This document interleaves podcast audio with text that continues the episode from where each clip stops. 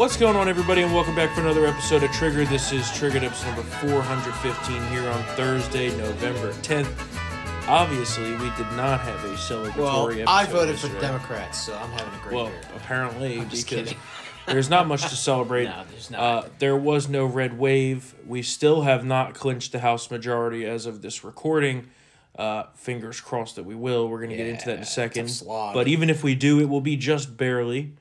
The Senate has a glimmer of hope, but not great either. We need to win 2 of 3 races from Nevada, Arizona, and the Georgia runoff. Nevada looks okay, but I wouldn't say that Laxalt's in a great position to win. He is ahead currently, but we all know how this can go. Arizona's looking more difficult for Masters, even though Lake may pull it out there. They're taking 10 years to count these ballots, which we all know can and will lead to shenanigans. 560,000 outstanding. Yeah. Like, that's, like, it's unreal. Like, what the hell's going on out there?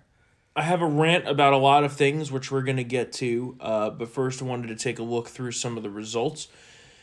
So let's go. Let's start off with governor, because that's a lot easier, okay? We'll get to the hard stuff. Florida, tremendous win for DeSantis. Yeah. Tremendous win for DeSantis. In terms of a red tsunami, it was only in Florida. Almost 20 points. Florida was the only state that had sanity in this election. That's true. There will be no elected statewide Democrats for the first time since Reconstruction. Yeah, that's pretty impressive. After this election. So there was a red wave in Florida, but that's about it. Otherwise, governors, you know, nothing really all that unexpected. Nearly all the incumbents won. In Nevada, the Republican challenger is winning, but we don't know what that'll be yet. Yeah. Like we said, Carrie Lake may pull it out in Arizona. I think she'll probably be actually the slight favorite to pull it out as of now. But she's running 5 points ahead of Blake Masters. So, you know, that's... that is what it is there. So, yeah, the governor race is not a ton of surprises. We weren't able to take any of the Midwestern blue wall states. No, Laura Kelly survived in Kansas, which is outrageous. These weird Midwest states like that. Brian Kemp won down in Georgia by a semi-comfortable 8 points. So, yeah, let's go on to the Senate. The Senate. So... We're going to start northeast all the way to the west, because the west is where things are still undecided, and that's the most interesting conversation. So, up in New Hampshire, Boldick got demolished. Got crushed, okay? Yeah. Basically, the recurring theme of this entire thing is that if a candidate ran a very good campaign, they did pretty well, even in blue areas. Like, for example, you wrote about this as one of your races. Yeah. Tom Kean in New Jersey. He clipped Tom Malinowski. In a Biden plus 11 district. Yeah. Tom Kean ran a very good campaign. He did. Anyone that sat around and expected the red wave to carry them to victory, or anyone that was not that strong of a candidate, lost. Yeah. That's basically the recurring theme. If you want to go across into New York there's a sweep in Staten Island. Well, we're on the Senate. Sorry, the Senate. I was just making the point that there are races you could pick out where the candidate ran a very good race and didn't just sit on their ass. No. They did well. Yeah. Right? Even in blue areas. Yeah. Oh, no, you're absolutely right about the, I think far too many relied on the national mood. Yeah. And, you know, there's still fundamentals of campaigning that need tending to. Yeah. J.D. Vance in Ohio won. I thought he ran a pretty good campaign, and he did very well there. I mean, Ohio is a red state, so... You know, that was expected. Yeah. He won by about 7 points, so that was pretty much in the range we were expecting. Down in North Carolina, Ted Budd won by 3.5 points, so pretty decent as far as North Carolina standards go. That's great for North Carolina Republicans, given the dynamics of the state. You know, and given the dynamics of this overall race. Yeah, yeah. You know, it's evenly split regarding, you know, Democratic, Republican registrations. The state usually isn't decided until the last 2 weeks. The blue area is voted strong in North Carolina. The research triangle, you which took out some of our red seats, which we're going to get to in the House in a second. Yeah. Down in Florida, Marco won by almost 17 points over Val Demings. You know, he was carried on DeSantis' coattails quite a bit, I think. But remember, we were told that race that was Val Demings was going to win. I was never... I never broke a sweat over Marco Rubio's reelection chances. We're going to save the Georgia runoff. Yeah. Our man John Kennedy down in Louisiana won handily, so that was nice. Oh, my God. That is, he got 60% of the vote? Yeah, 60%. Oh, baby. What else do we got here as far as contested races? Chuck Grassley pulled out a squeaker. 13 points. Remember, we were told that that was close, yeah. Yeah. I loved how, dude, in the beginning when Michael Franken, the Democratic opponent, was up like 15, right? Likely are. Yeah. Up in Wisconsin, Ron Johnson won by 1 point. That was very close up there. Yeah, well, I think... we almost lost that one. Yeah. I think Milwaukee had a stronger showing than yeah, projected. I'm sure there was some funny business going on there for sure. Let's see what other states... Mike Lee won by 14 out in Utah, so we were correct on. That was another race where everyone had... Remember, he was like only up 3. Remember that? And everyone was panicking? Patty Murray won by 13 in Washington, so clearly that red wave did not materialize there. So now we get to... well, let's talk about Alaska first. Remember, ranked choice voting. Yeah. Chewbacca's in the lead currently. They've only counted 70% of the votes. Remember, once it goes to ranked choice, then they reshuffle... the lower votes other than the top two candidates. But it will be a Republican seat. That's confirmed. It's either going to be Chewbacca or Murkowski. Fingers crossed. Hopefully it's Chewbacca. I think that the 9% of Dem vote is going to go to Murkowski mostly, and she'll probably end up just eking it out. Oh, my God. Yeah, I mean, that's just where I think it's going to go. What kind of... Again, I know we've talked about certainly this before. Better than a Democrat. No, but like I'm talking about the ranked choice voting. Yeah, like, what retarded type of Mickey Mouse system is this? We'll save that for another day. The person who I'm not voting for gets... my vote. No, well, but you another round. No, but you have to choose them as a second choice. That's ridiculous. That is ridiculous. You have the option not to choose a second choice, which means then your vote gets thrown away. That's ridiculous. We'll save that for another day. I mean, I'm sure. Yeah. What is this, school president? We got to zoom through these. There's a lot to talk about here. So Nevada, okay, Laxalt's in the lead currently. Yay! However, 90% in. I see. Estimated. There is a lot of votes still to be counted. Yeah. There's a lot of votes still to be counted in Clark County. Nobody knows the makeup of those votes. Yeah. No one knows if they are early or if they are election day. Yeah. Which makes a huge difference. Yeah. As far as the split between the two. There are some rural counties. Laxalt seems to think he's going to win. That's what I've heard from insiders. Yeah. But barring a miracle, if you game this out, it's going to be within a few tenths of a percentage point, either direction. Yeah. So, and the longer they take to count these, they say it's going to take into next week. Yeah. Hold on to your butts, everybody. I mean, this is ridiculous. I know. We're going to talk about the vote counting ridiculousness in a minute. Yeah. Down in Arizona, same thing. Looks like Lake is going to win, like we talked about there, but Blake Masters is running 5 points behind her. If the remaining vote, in mostly in Maricopa... I think it's 415,000 of the 600,000 votes remaining is in Maricopa, right? It's mostly what they call, quote, election day votes, but, which obviously would favor us. Yeah. But the caveat here, in Arizona, there's this Fugazi system where if you have a early voting ballot, right, a mail ballot, you can drop that ballot off at the polling location the day of the election, okay? So we don't know. Obviously, people who go to the polls on election day vote are heavy R, right? So that's good for us. But we don't know necessarily the makeup of those 290,000 votes that were dropped off on the day of the election. Yeah, it's great. So that's another crapshoot. Yeah. It's going to be close. Now... if we can take Nevada and Arizona, we have control. The runoff would not determine control. But my guess, if I just had to make a prediction here, which who knows, my predictions have been totally wrong because they were based on false polls and assumptions and all kinds of bullshit that we're going to get to in a second.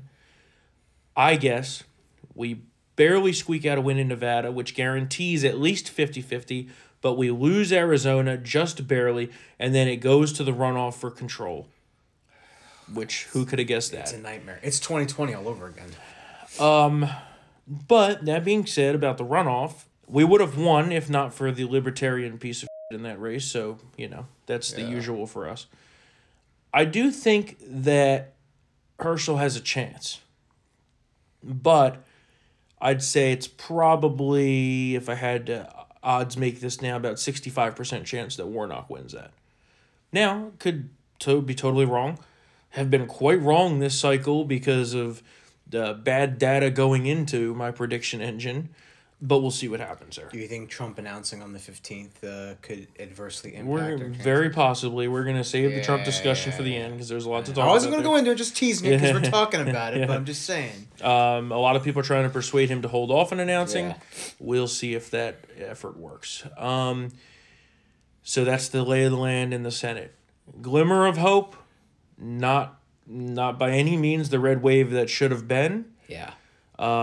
We still have a chance, but I wouldn't say it's a great chance. Yeah, I would. It could totally fall our way, but when does that ever happen? I know, right? Keep that betting money in your pocket. Yeah. So let's talk about the House. Oh, look at that. Well, yeah. When you lay out the land, obviously it looks red. Looks great. Look at all that red. Of course, you know, it's the blue cities that have all the seats, and that's how the Dems rack up their numbers. Yeah. As of the recording of this at 5 o'clock on Thursday, the count is 210 Republican, 193 Democrat. I think there is something like 40 seats or 35 seats to be called still. The Republicans lead in a decent number of them, but if no lead changes occur, right? If everything lands exactly the way it is currently, it would be 221 to 214. Okay? Hmm. So we would have essentially a 3-seat to 4-seat majority. There was a lot of candidates that lost that should have won. There's a lot of red seats that actually lost or are way closer than they should have been. One that comes to mind when we talked about North Carolina, Bo Hines down in North Carolina. He lost. That was, I think, an R+8. Yeah, I believe that was Ted Budd's old district. Yeah. Now. Yeah. So we did not perform well in the House at all. And there's, I think, a lot of people to blame for that, and we're gonna get to that in a second. But yeah, overall, very disappointing election evening. It was a failure. I don't believe the spin that some on our side are trying to distribute here regarding glimmers of hope. It was a failure, given the climate and the conditions, the political conditions that were fertile ground for a wave, and nothing happened. No wave was generated, and it's just there's a difference between a glimmer of hope of still having control. And gaslighting about what happened. And what we saw yesterday from Ronna McDaniel on Fox, and this is how we're going to start my whole segment. It was disgraceful. Total it was disgraceful. Disgrace. It was bad. Roll that clip, Mr. Producer.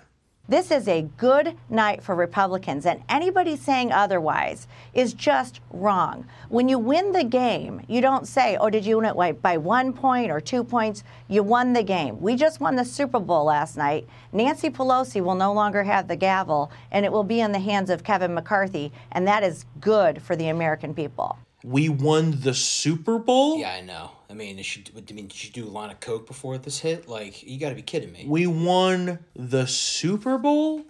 I mean, and then she said that the RNC and her never used the term red wave. Well, that could be discounted in a quick Google search. Well, Twitter search. Twitter search, yeah. There's about 100 tweets between her and the RNC about a red wave. Who's ready for the red wave? That's the one that stuck out to me. Okay. The dozens. And it turns out that our concerns back in August and the beginning of September and even into mid-September about the campaign apparatuses. Remember how we talked about how they were total failures. And put things in cruise control? They were completely f***ing everything up, and that we were hoping it was going to be the grassroots to save us. And there's a question about whether maybe the red wave talk was so much that people stayed home. I don't know that that's true. I don't agree with that. Republican turnout in deep red areas was down, but I actually attribute that to the failure of these people because they're the ones that are being paid to run the professional campaign apparatuses and the get out the vote machine. We both worked for several campaigns for parties. We know how this works. Yeah. Right? You have to do things to win. Yeah. I mean, like, that sounds like the most simple statement ever, but you just can't sit back. There's a picture that came out of and I have a big bone to pick with NRCC and Tom Emmer, and everybody knows I hate him and them. There's a picture came out of them partying, laughing it up, having a good time this past Saturday, essentially celebrating what they thought was going to be an easy win. Yeah. When they should have been working to ensure that these things were all taken care of. Everything was, you know, well organized. And it was a total failure from the RNC, Ronna McDaniel, the NRCC, Tom Emmer, the NRSC, and yacht Rick Scott, who was in his yacht back in August when he should have been worrying about the Senate races in this country. Right? We talked about that plenty. All of these people failed you. They failed us. They failed the Republican voters in what should have been an easy election. This was a layup. A layup. And so, because of recording time today, Spencer couldn't join us today, but we're going to have him back on last week. But he wrote a column today on this very issue, and I wanted to read this to you because it's well-worded and summarizes exactly what I've been thinking. When it comes to the midterms losers, there's RNC Chairwoman Ronna McDaniel, NRCC Chairman Tom Emmer, NRSC Chairman Rick Scott, and former President Donald Trump. And we're going to get to the Trump thing in a minute.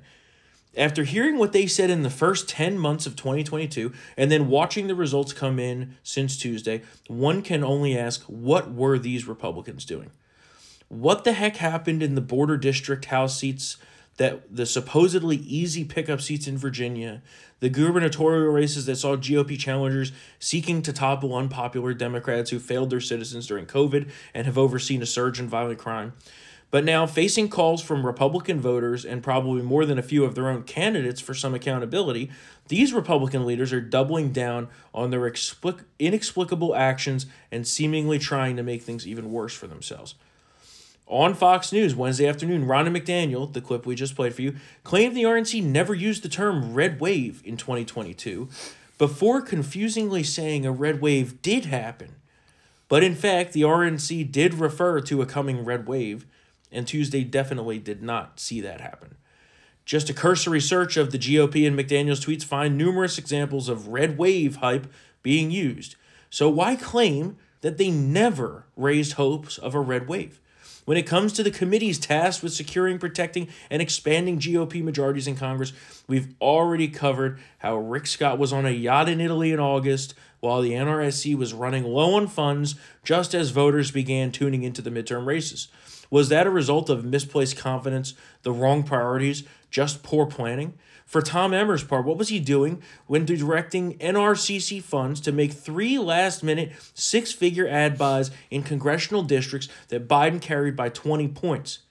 Why not make targeted buys to ensure that more within-reach toss-up districts were going to flip red on election night?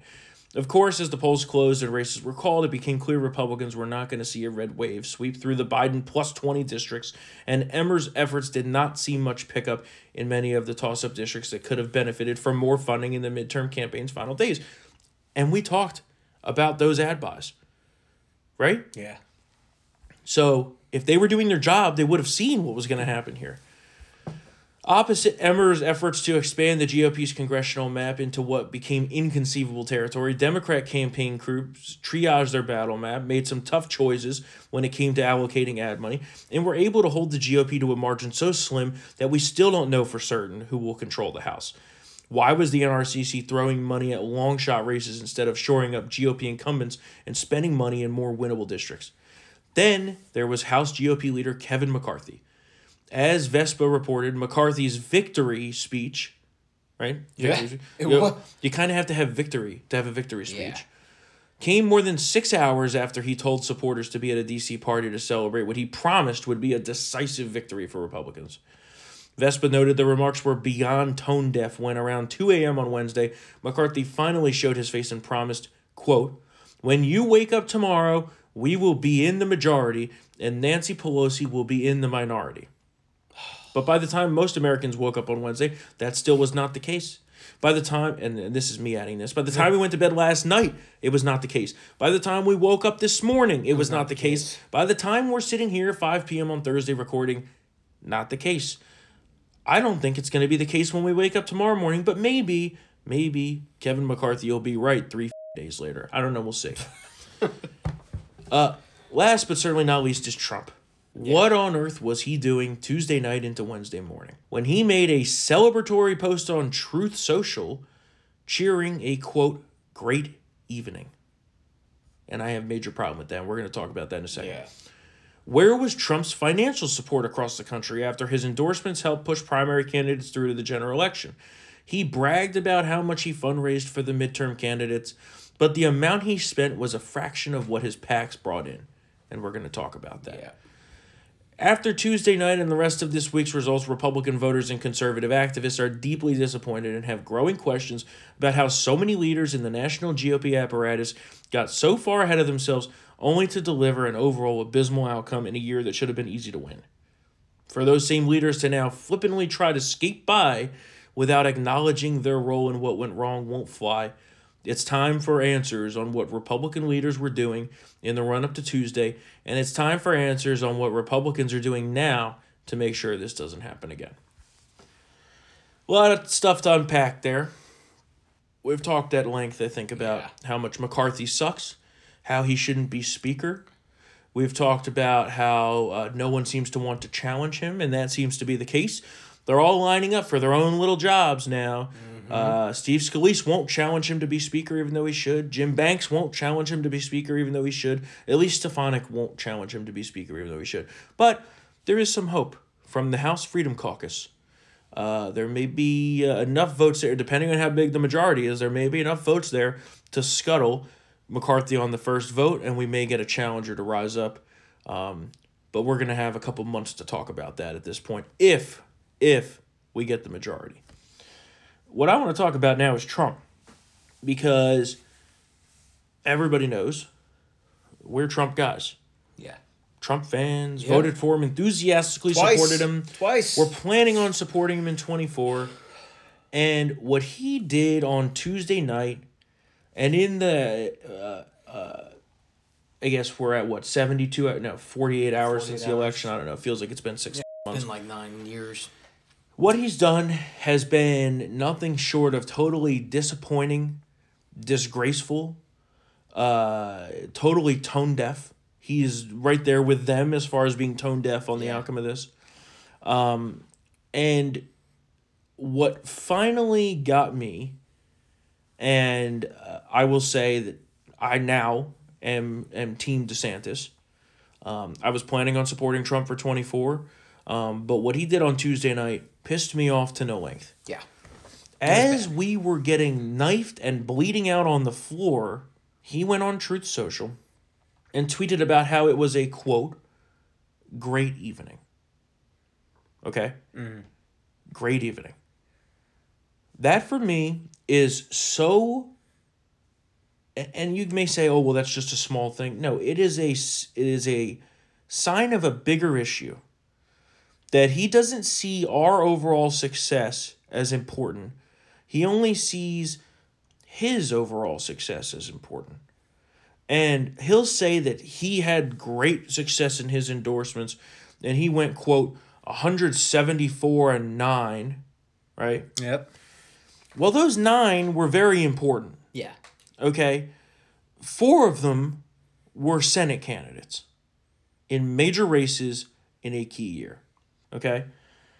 And then, and this was already on the heels of him bashing DeSantis the day before the election, right? Which I think we talked about a little bit on Tuesday, not much. Then he goes and bashes, oh, well, I got more votes than DeSantis. Okay, well, DeSantis won by 20 today, right? And he's still tweeting ridiculous, or not tweeting, truthing, or whatever the you call it. Yeah. Ridiculous. And it's pretty clear now that, especially given what we're going to talk about with the money, that in my opinion, if we want to win in 2024, It has to be Ron DeSantis. And that's not to say that I don't like Trump. I still love Trump. I think he's hilarious. I think he can be a great asset to us in raising money, in holding rallies, and doing all kinds of great things. I just don't think he should be the candidate for 2024. There's going to be plenty of time to debate this. Yeah. I'm curious your thoughts. Yeah. Well, I didn't like how he was comparing. I mean, you talk about the great evening, him comparing his Florida vote tallies to DeSantis that night. Like, It's just not healthy. Yeah. And I think, you know, the first couple cycles without him, you know, and people are like, well, Trump is, you know, kind of toxic to the brand. I kind of shrugged. This was a rather explicit case that down ticket, he's still very much in the minds of a lot of voters. And with that, these types of antics, they've just had it.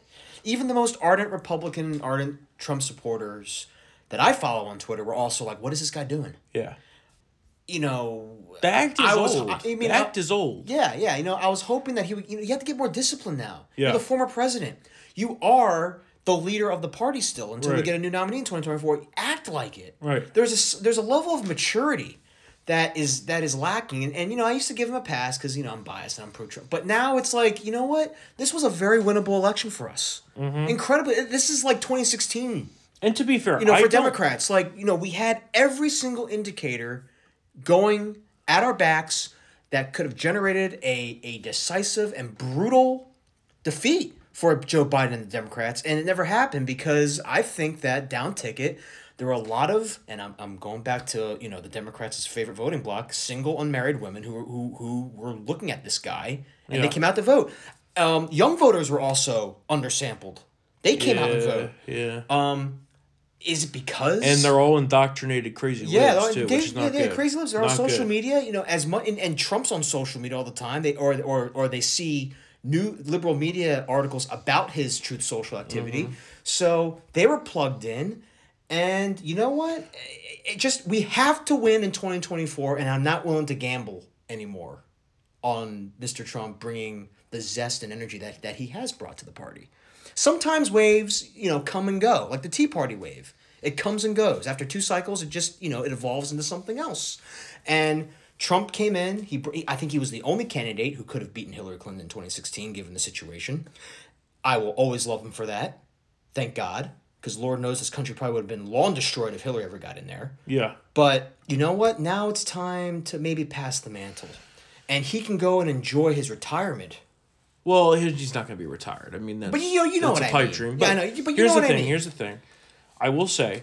I'm just worried. There's a few different things here. And this is a complex situation, right? Yeah. You have the D.C. establishment, right? The Kevin McCarthys, McConnells, Emmer, Scott, trying to lay the blame for this election at the feet of Trump, which I do not agree with, right? No. If I were to assign a split for blame, it's about 85-15, 15 going to Trump. Yeah. And the 15 going to Trump is not for specifically things he has said.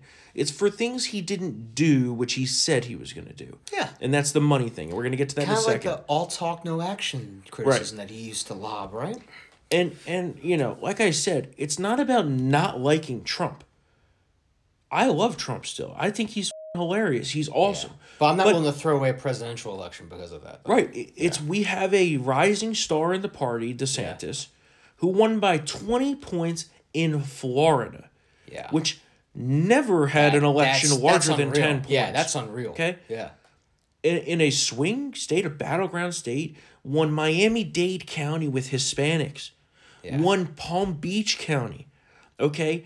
These are things you could brush to the side. And for, at this point, right, to support Trump, you know, unless DeSantis doesn't run, which seems unlikely, to support Trump, we'd have to either not support DeSantis or even attack DeSantis. And I'm not willing to attack our rising star, who was the star of this 2022 election, for Trump, who, you know, like I said in the past, had to prove that he would be worthy of our support here for a third time. Yeah. Right? I get that he's pissed off about 2020 still. I'm pissed off about 2020. And I'm still pissed off about the Mar-a-Lago raid. They stole the election. Yeah. We know it, right? But like I said many times before, you have to channel that into an argument that could be made, right? And the Colonel has made a good point about that. Yeah. You know, about moving on. Like, no one cares. You lost. Okay? Well, and it's also, what are you going to do about it after? It's you pass election integrity law. Exactly. Right? Exactly. You run on a platform. You know, that's the platform. That's how you channel that energy and anger over what happened in 2020. Not get up there and moan and stuff. Because, I mean, even the most ardent Republican doesn't want to hear about what happened in the past. Right. Like, and it's over. It's like, you can't turn back the clock. Listen, I get sucks. That he's pissed. Yeah. Listen, if I had an election stolen from me, I'd be pissed too. But yet we've seen now that just holding the Democrats up and how they're destroying this country is not enough. And that we need to lay out a plan, a policy-laden plan for the future. Yeah. And DeSantis is extremely strong at that. Yeah. And you see the people who are the closest to Trump, right? Even Kayleigh McEnany. Yeah. Right? Said he should announce next week. Now, she did say he shouldn't run for president, and that's fair, but he should announce next week. There's no sign that he's going to postpone his announcement on Tuesday. That's not right. We will have undecided Senate elections, and we have the runoff looming, right? And I'm not saying that, he can't run for president. I think I would say I wish he wouldn't at this point, and I wish he would enthusiastically endorse DeSantis. But to call DeSantis Ron DeSanctimonious, what exactly does that refer to? I think he's talking about the lockdown. I don't know. The lockdowns? I don't know. Because Trump also backed lockdowns initially. So it's I don't know. Yeah. I think he's saying that Trump was right about the lockdowns, when in reality, Trump was wrong about the lockdowns. Man. Trump was the cheerleader for Fauci. If he really wants to litigate this COVID stuff, I don't know. That's not going to go well for him. Let's not go down that road. Yeah. So I just don't understand what Trump is thinking. And, you could only make excuses for it for so long before you say, you know what? It's just time to move on. Yeah. And by the way, that Ron DeSanctimonious line fell flat. Everyone was like, what the f? Yeah, what are you doing? Not only that, the night before the election. Yeah. Right? Wasn't that like the night or 2 days before the election? It was like a couple days, yeah. In an election in which DeSantis was running in the state Trump lives in. Yeah, I know. And then Trump voted for him. Yeah, I know. So, what are you doing? It's like, come on, man. If we're going to win this election against the headwinds of the entire media against us, the DOJ, the social media. The entire institution all of left. You have to be professional, focused, and, not like a bull in a china closet. It doesn't work anymore. Well, it doesn't work anymore. I think it could work for certain things, but not all the time, right? There has to be, what are we going to do to fix the country, right? You were a great president, President Trump, but what can we do going forward, and how are you going to lead us to victory, right? Because remember, we talked about this before, it's not for granted that you were going to have everyone's support. Okay, even of the most ardent Trump people, of which I am friends with many, not just here in politics, but my friends elsewhere that I went to school with, the diehard Trump supporters, all in the past 3 days saying, what the f*** is he doing? Yeah. And saying, you know what? And they all love Ron DeSantis, but they were willing to support Trump. Now they're abandoning him. Yeah. And he's done nothing to reassure people that would be willing to support him that we should. Yeah. And, it's terrible because I really think that another term of Trump, not only in 2020, but even maybe now, would have been, great for the country. He was a great president, right? People say, oh, well, he was a Democrat before, but he was the best conservative president of our lifetimes, right? He isn't Reagan before that, but of the modern time since 2000, right? Better than George Bush, for sure, right? So, I don't know. It's an incredibly tough thing.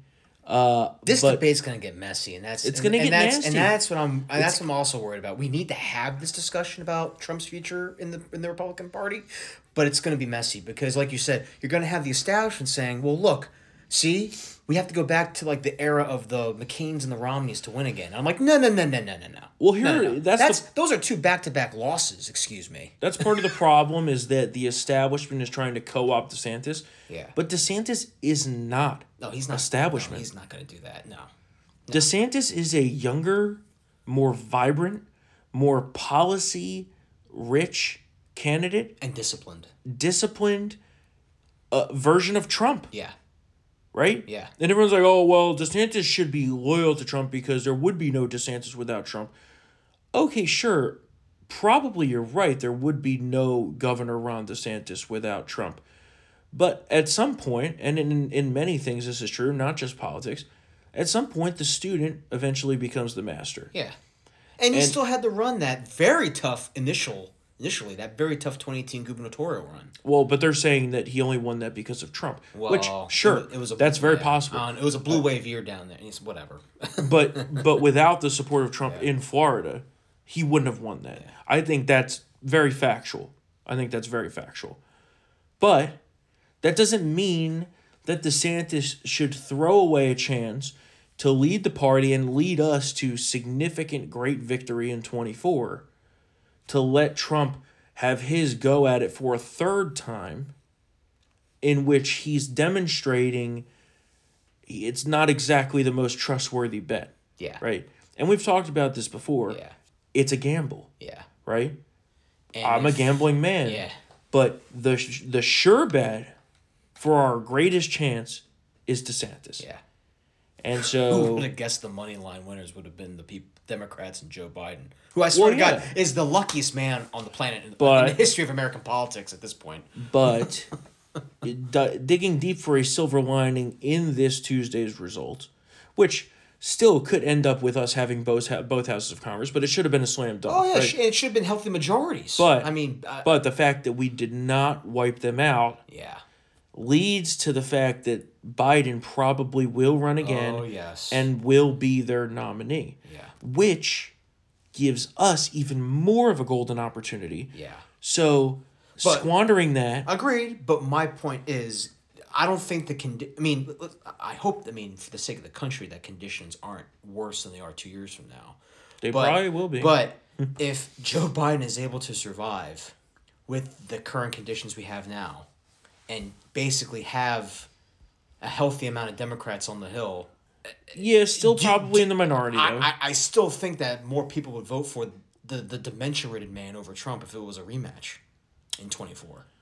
Very probable, but that's what I'm saying. That's what I'm saying. Are we really willing to gamble? I can't do that. Are we willing to gamble 4 more years of this on that? Yeah. Or do you take the strong horse, right?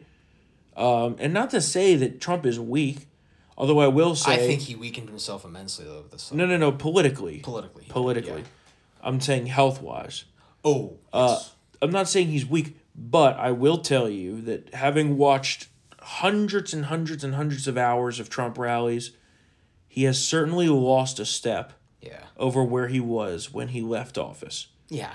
Not saying he's anywhere near the bad health of Biden, right? Or the dementia or anything like that. No. But you could tell, right? There's just certain things that are not the same that they used to be. And also the script really hasn't changed much, It's like the same act. It's like Burt Wonderstone, Yeah. We get it, man. You have bravado. But I still enjoy the greatest hits. Yeah, but what's, come on. What's next other than about 2020 and being self-destructive on Truth Social, and at this point, then eventually Twitter when he gets back, when Elon unlocks his account again. But at this point, he's only digging his own.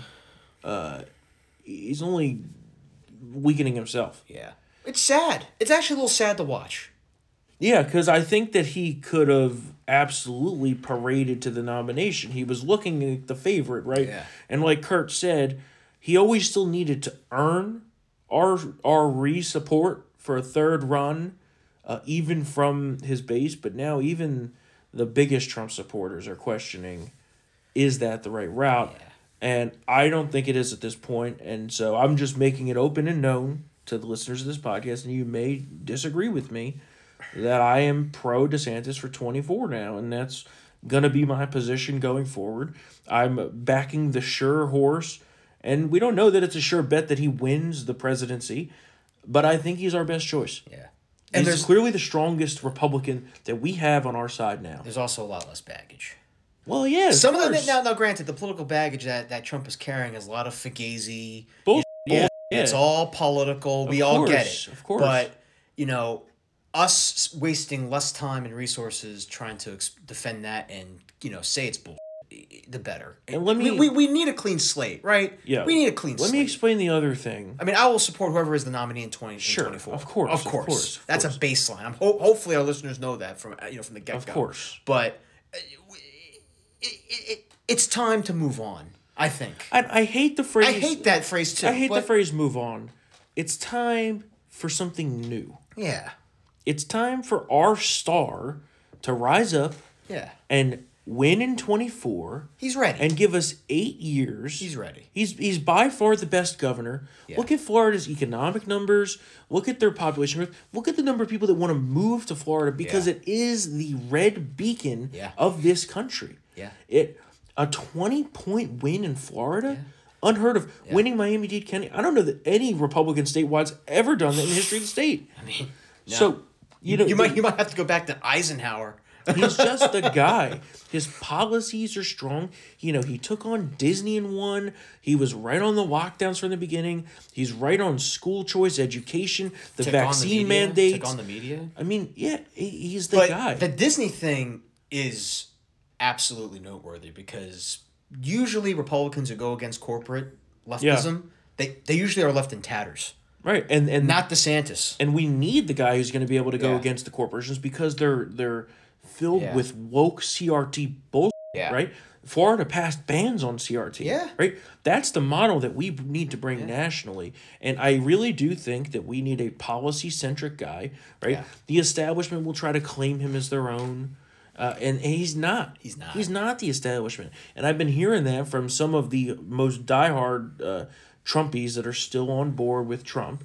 And we were diehard Trumpies, right? Yeah. I still like Trump. That's something that's something that's being misconstrued in the media. I feel like we're gonna have to stress that a lot. It's not like we still like him, right? But it's okay. But that's being misconstrued in the media, right? Because the media is saying, "Oh, well, these Republicans are abandoning Trump." I don't view it as abandoning Trump, right? They want to turn the page. How long have we carried water for the guy. Yeah. Right? Oh. How long have we defended him vociferously? And I hate the phrase move on, like you said. It's not abandoning Trump. Yeah. It's just... But there's nothing to defend him here regarding his past. I can't defend this right now. And there's nothing. There's nothing. And let me give you more context. The second big part of this thing for me, after digging into some of this, because we've talked about this previously on this show, how Trump was raising... hundreds of millions of dollars. It was an open secret that these PACs had $100 million plus in the bank. The Save America PAC, which was formed by Trump when he left office, right? Yeah. Raised hundreds of millions of dollars. Yeah. Hundreds of millions of dollars under the messaging that he was going to take that money and, quote, save America in the midterms by supporting candidates who would see the red wave through. Yeah. Right? Well, he raised a couple $100 million, but then only spent about 20 of it. Okay? Yeah, that's just... The rest of it is sitting in cash on hand, right? Ready for his or was spent on things that had nothing to do with getting those candidates elected. Oh, please don't tell me steak dinners. No. I mean, he spent, $10 million on the rallies. Okay, right? Well, yeah. Which, okay. Yeah. Now, I will say that, I'm not sure that that's a great use because there's no real sign that those rallies actually contributed to rise in turnouts in those areas. But the rallies are the rallies. I understand. Yeah. That's not cheap, okay? Yeah. But there's, $100 million that he didn't spend on saving America. Yeah. If he had spent $100 million on ads in these swing districts, we could have another 20, 30 seats. Blake Masters could have used some cash during the summer. Blake Masters, I mean, right? I mean, my God. And then Dr. Oz. Yeah. We didn't even talk about the odds in the Senate. Yeah. That gives me so much agita. We got to save that for next week. The Fetterman thing. Oh, the fact that there's a vegetable that's going to be a U.S. Senate. Retard in the Senate now. Okay. What does that? I get now. Yeah. What does that say about? I don't know if that says more about the people of Pennsylvania or about the Republican Party, right? Who couldn't beat a man who is half brain dead. Yeah. That is disgraceful. And now Trump didn't spend any money to help him. No, he didn't. He was his guy. He endorsed him, and I'm not saying that McCormick would have won the race necessarily, or anyone else that was in that race. I mean, I was a Kathy Barnett guy. Everybody knows that. Oh, yeah, me too. But not to say that she would have won either. Yeah. But the fact that he raised this money under these joint fundraising committees under the guise of saving America, and he said, no, don't give your money to them. Give your money to me. Because I will spend it better than the RNC or the NRCC. And I'm not saying they should have had the money either, because they're retarded too. Yeah. It should go directly to the candidates, honestly, in all honesty. But that's and I'm not saying it's like he's a crook or anything, but it's just unethical. Yeah. If I was going to raise money under the guise of I am going to try to save America in the midterms, you better believe that not only am I going to not spend $10 million on administrative costs and lawyers, okay, which we don't know what that was for either. It wasn't for the ballot counting process right now. Yeah. I would be spending every cent I could to help those candidates. Yeah. Buying ads in those districts. I mean, in a single congressional district, $1 million of ads. That could mean victory right there. 100%. It is a very unwelcome throwback to when some of the Tea Party, the fraudulent Tea Party, PACs were just taking people's money. Yeah. And it's not, I know it's going to happen again. This is the nature of politics, right? It finds every crack and crevice for corruption, but it's just not. It makes me very mad. It's just like, come on. From a guy who I supported so, ardently. Yeah. Right? I mean, it's very disappointing that this is how it's turned out. And I'm not saying that, I dislike him. Like you said, we're going to have to say that a lot. Yeah. It's not that I dislike it. But there's mounting evidence. I mean, getting back to Pennsylvania, Trump endorsed Doug Mastriano, right? Yeah. There are 4 Trump counties, Berks, Cumberland, Luzerne, and Beaver. And I went to college in Cumberland County. Mm-hmm. It is very Republican. Yeah. They split-ticketed. They supported Josh Shapiro for governor. Oh, this is good.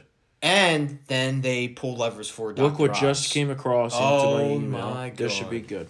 Okay. Oh, Lord. You want to read it? This is from Trump himself, a statement just released 2 minutes ago at 5:55 p.m. News Corp, which is Fox, The Wall Street Journal, and the no longer great New York Post, is all in for Governor Ron DeSanctimonious, an average Republican governor with great public relations who didn't have to close up his state, but did, unlike other Republican governors whose overall numbers for a Republican were just average, middle of the pack, including COVID, I don't know what that means, and who has the advantage of sunshine, where the people from badly run states up north would go no matter who the governor was, just like I did. Oh, this is good. Oh, man. This is really good. Oh, man. Ron came to me in desperate shape in 2017. He was politically dead, losing in a landslide to a very good agriculture commissioner, Adam Putnam, who was loaded up with cash and great poll numbers. Ron had low approval, bad polls, and no money, but he said that if I would endorse him, he could win. I didn't know Adam, so I said, let's give it a shot, Ron. When I endorsed him, it was as though, to use a bad term, a nuclear weapon went off. Years later, they were the exact words that Adam Putnam used in describing Ron's endorsement. He said, I went from having it made with no competition to immediately getting absolutely clobbered after your endorsement. Then I got Ron by the star of the Democrat Party, Andrew Gillum, who was later revealed to be a crackhead. Okay, see, that's the part of Trump I like, that last part. Okay. By having 2 massive rallies with tens of thousands of people at each one. I also fixed his campaign, which had completely fallen apart. I was all in for Ron, and he beat Gillum, but after the race, when votes were being stolen by the corrupt election process in Broward County, and Ron was going down 10,000 votes a day, along with now Senator Rick Scott, I sent in the FBI and the U.S. attorneys, and the ballot theft immediately ended, just prior to them running out of the votes necessary to win. I stopped his election from being stolen. And now Ron DeSanctimonious is playing games. The fake news asks him if he's going to run if President Trump runs, and he says, I'm only focused on the governor's race. I'm not looking into the future. Well, in terms of loyalty and class, that's not really the right answer. This is just like 2015 and 2016, a media assault, collusion, exclamation point, or when Fox News fought me till the end until I won, and then they couldn't have been nicer or more supportive. The Wall Street Journal loved the low-energy Jeb Bush and a succession of other people as they rapidly disappeared from sight, finally falling in line with me after I easily knocked them out one by one. We're in exactly the same position now. They will keep coming after us, MAGA, but ultimately we will win. Put America first and make America great again. Oh, and then a big red button, donate to save America. Yeah. Again. Lined up perfectly for what we were talking about. I mean, you cannot make this. The only good part of that was when he called Andrew Gillum a crackhead, which is true. It's true. Okay. Now, his recounting of the case of what happened in the 2018 governor's election is not false. That is true. However, first off, this nickname is terrible.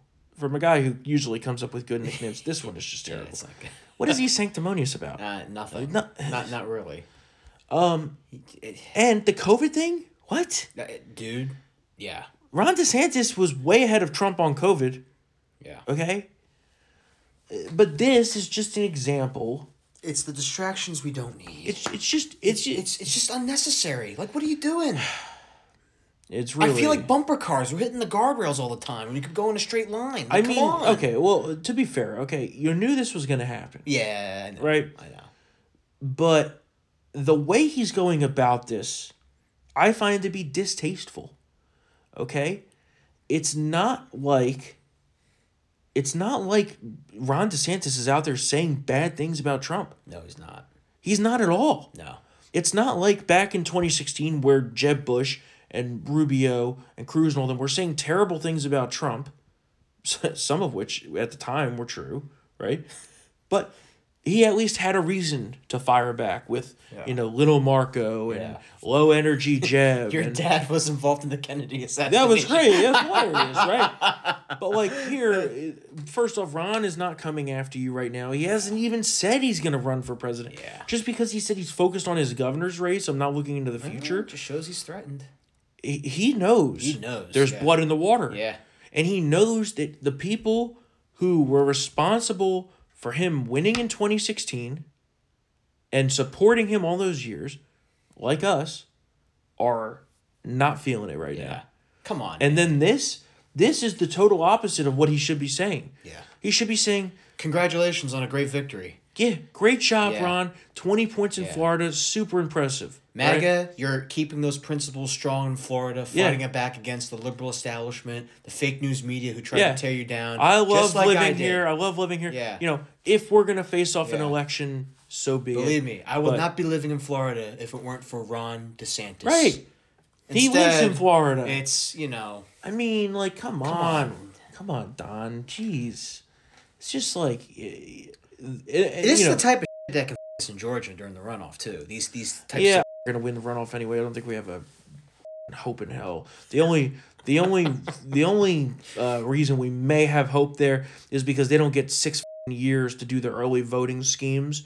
It's a tightened timeline. Yeah. The election's on December 6th. We can talk about that next week, though. We should talk about that. Yeah, we'll have a lot of time to talk about that. Everyone, you cannot, what the f*** is going on here with these early voting timelines? But I'll tell you, for him... a week or two, okay, but 5 weeks? What the f*** is going on? For him to send that out is a sign. Yeah, he's worried now. He's very worried. He feels himself bleeding here. Yeah.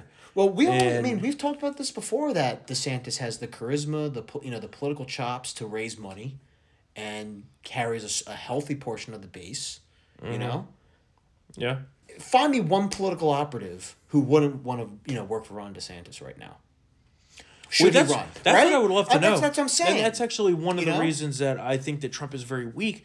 Who the f*** is going to go work for him? Yeah, look at what happened to everyone who's worked with him. Jail. Federal investigations. You got DAs out the ass coming out of these people, bankrupting. To be fair. All bullshit. I get it, but even bullshit costs money. All bullshit. Legal fees. But they're going to go the same thing after DeSantis. Yeah. They're going to do the same thing after DeSantis. But I think DeSantis has a lot less to go after. Oh, right? Yeah. There was no foundation. There was no... And I think that DeSantis has a very, very great team around him now that could be a great team to run for president. Who's going to run Trump's campaign? Right? Who is going to be his press secretary, his communications director, right? Jared? How'd that go last time? Yeah. Brad Parscale? He went nuts. Yeah, didn't he? There was a domestic violence incident with him. Yeah, he went nuts. I mean, really. And Jared Kushner is the one who advised Trump to spend an enormous amount of time on criminal justice reform that got us nowhere. He put violent criminals back on the street, mind you. What he just put out there is only going to make things worse for him. And it goes back to the point that he's digging his own grave. Yeah. And... It could be the point where he can't get out of it now. I think he just pushed another group of people away. He just went down, about how, out the wall just got 10 feet higher. Yeah. The hole just got 20 feet deeper. And listen, people who know me personally know I am a double and triple down kind of guy. But there comes a point where you have to realize, okay, maybe we need to tweak the message a little bit. Yeah. Just a little. Yeah. Like, it's fine to say, if DeSantis is going to be my primary opponent, then I'll take him on. But you should take him on honorably. Yeah. There's nothing that DeSantis has done. I guess in his opinion, he thinks that he backstabbed him. But he should know, Trump, you had your chance at a second term. And yes, it may have been stolen. But that doesn't mean you're automatically guaranteed a third. Yeah. And I think that he's making a grave miscalculation here on the because, and Kurt... He said the same thing. He's a big Trump guy, but you still had to earn back our support. Not really earn it back, but earn the trust to warrant it fully. Nothing he's doing here will make that any better. So, yeah. It's gonna be nasty. What a show! It's gonna be really nasty. What a show! And it didn't have to be this way. But, now I will say that I think a vibrant primary on our side could be good while Biden gets older and sits in his basement and does nothing, because he's not going to be able to basement campaign like he did during COVID, regardless of who the candidate is. But I agree. But if our side, the advantage is him.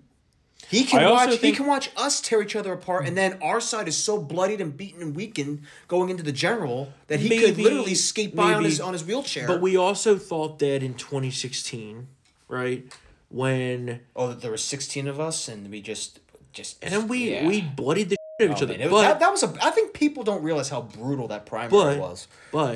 And Hillary skated by on the backs of the superdelegates, and she was unprepared when it came time for the general election. Yeah.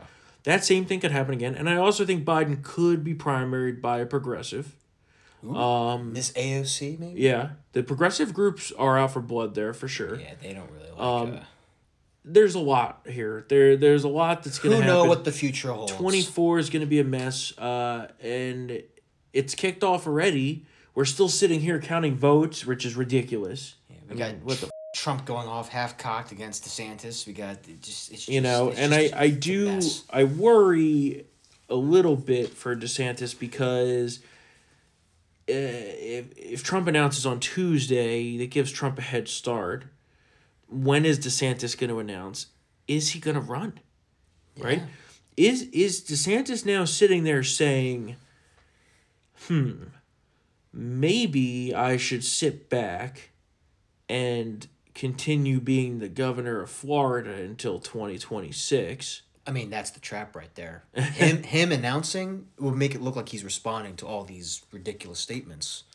Sure, but taking the bait. I mean, does he just sit back and not run? Does he just even run? He has the benefit of time on his side regarding age. He's a young guy. You know, he could. Sure. Remember, we said that about Chris Christie too. Now I don't think he's the same, but that is a concern. Yeah. I don't know. I just hope to God that DeSantis runs. Maybe he doesn't, and then we're really. But because as we've seen here, Trump, I don't think, can be trusted to run a strong presidential campaign at this point. Especially with the C-Squad operative class in the ranks. Yeah. I mean, I think you're right. No, I mean, no one wants this. It's, in terms of hiring, top, and it's a shame because I love the guy. Like you said, I think it's sad. Yeah. I think I'm kind of sad about this, but it's like, it's just, I feel like we have to try to save the country, right? Save America, America. Right? We have to save the country, and this guy might not be the right one to do it now anymore. If we lose another election, oh my God, dude, it's done. Oh my God, it's done. Another 4 years of Biden, my God, it's done. It's all. I mean, it's already mostly done. Yeah. The only hope is to win in 2024, and the other part into my calculation of this is we need someone who could go for two terms. Yeah, Trump can't go for... Yeah. To reverse this... It's going to need at least two. Nightmare. Yeah. You're going to need two terms, if not more. Yeah. And somebody that can sweep in a massive wave into Congress. Yeah. Right? Trump... The establishment argument is that, Trump won in 2016, perhaps on a fluke. I don't know if that's necessarily a fluke. Necessarily a fluke, yeah. But... The point that they make is he got drubbed in 2018 in the House, right? The Senate, we won still. But that was because of the Kavanaugh thing. Yeah. Okay? That wasn't because of him specifically. And also, that's just the historical trend. Yeah. I mean, there's only been one midterm where the party in power gained seats, and that was in 2002 because that was off the heels of the 9/11 attacks. The rebuttal to him getting drubbed in 2018 is we picked up two Senate seats. Yeah. But that was just because of Kavanaugh. Still got killed in the House. Yeah, killed in the House. That's bad. 2020. Well, that's because a lot of his voters voted for Democrats. Remember that? Yeah. 2020, which was retarded. Yeah. 2020 stole an election, but nonetheless, here we sit. Okay. We could debate it all day. We all basically agree on this, but that's, nothing happened. Okay. Now, if the Chinese virus hadn't come, then who knows what would have happened. We probably would have won. But I think Trump would have won in a landslide if not for COVID. There's no way. And the economy would have been booming, man. It's this is what happens. This is the reality of the situation, right? I think that is also part of what I worry about is that his recent communications, that one, the one posted on Tuesday night about a great evening, the one posted yesterday about him getting more votes than DeSantis in Florida, it reflects his failure to grasp the reality of where we sit currently. And it's just not a good sign. It really isn't a good sign. So, on that cheerful note... That being said... Lord have mercy. This is going to get bloody and very quick. We're going to have a lot to talk about here. I would love to hear from the audience. What are you thinking? Yeah. I could tell you that if you, we regularly read the comment section of Town Hall, and I can tell you that the audience at Town Hall is where we are. They like Trump. They love Trump. Yeah. Hoped for 4 more years in 2020. We, until this week, we're hoping for 4 more years, followed by DeSantis, but that we realize done. Now that, this is just not, I don't think, going to work out. Our friend Steve emailed in the same thing. DeSantis can probably bring us what we need. It's the momentum and leadership we need is what Steve said, and I couldn't agree more. So, maybe you disagree with us. Maybe you're still riding with Trump, and I don't fault you for it. I'm just giving you our opinion. Mm-hmm. It's what we do here on this podcast, and so email us triggered@townhall.com. Tell us what you're thinking. Tell us if we're totally off base. If you think we're just you know, establishment media hacks that are colluding, and I guarantee we're not colluding with Fox News because we've trashed Fox News many a time on this podcast. Let us know what you think. So on that note, we love all of you. It is VIP week. I want to take a second to recognize all of our VIP members. It has been a long week. We've been working hard to bring you the coverage that you want at townhall.com. And we will continue to bring the coverage of this vote count and trying to keep an eye on these shenanigans that they may have going out there. But those of you who are VIPs, we love you. Those who listen to the podcast day in and day out, we love you. If you want to join VIP and you haven't yet, we do have our VIP Week promotion going on. It is promo code VIP Week, 45% off at townhallvip.com. We would love to have you with us for this ride into the 24 cycle, even though we haven't finished the counting of 22. Here we are in the 2024 cycle. We're going to have a lot to talk about over the next few weeks. We got the Georgia runoff coming up. We're going to dive in depth on that on Tuesday. I'm sure it's going to be a very hectic weekend with communications coming out from Trump ahead of his announcement on Tuesday, which, of course, we will talk plenty about on that episode. And we will have full coverage for you at townhall.com. You can check out the full results there of everything that's pending. Our friend Lauren Boebert took the lead for the first time. Yeah, but she's only up by, like, I think, what, 387 votes? But that's better than the 10,000 she was down a couple days ago. So hopefully she will survive. We have full results at townhall.com, full coverage all weekend. And, yeah, I think that's it for today. So... we love all of you. Again, email us your thoughts on Trump versus DeSantis 2024. Email us triggered at townhall.com. We want to hear from our audience on what you think. But I could tell you that basically everyone I've talked to is kind of in the same boat as us right now. Yeah. And, you know, we're going to go from there. So we're trying to get some rest this weekend. Shout out to all of our veterans. Tomorrow is Veterans Day. Yes. We wouldn't be here doing this podcast without your service. Much braver men and women than we are. So thank you, thank you, thank you. We love all of you. And on that note, we will be back here on Tuesday for another episode of Triggered. See you then.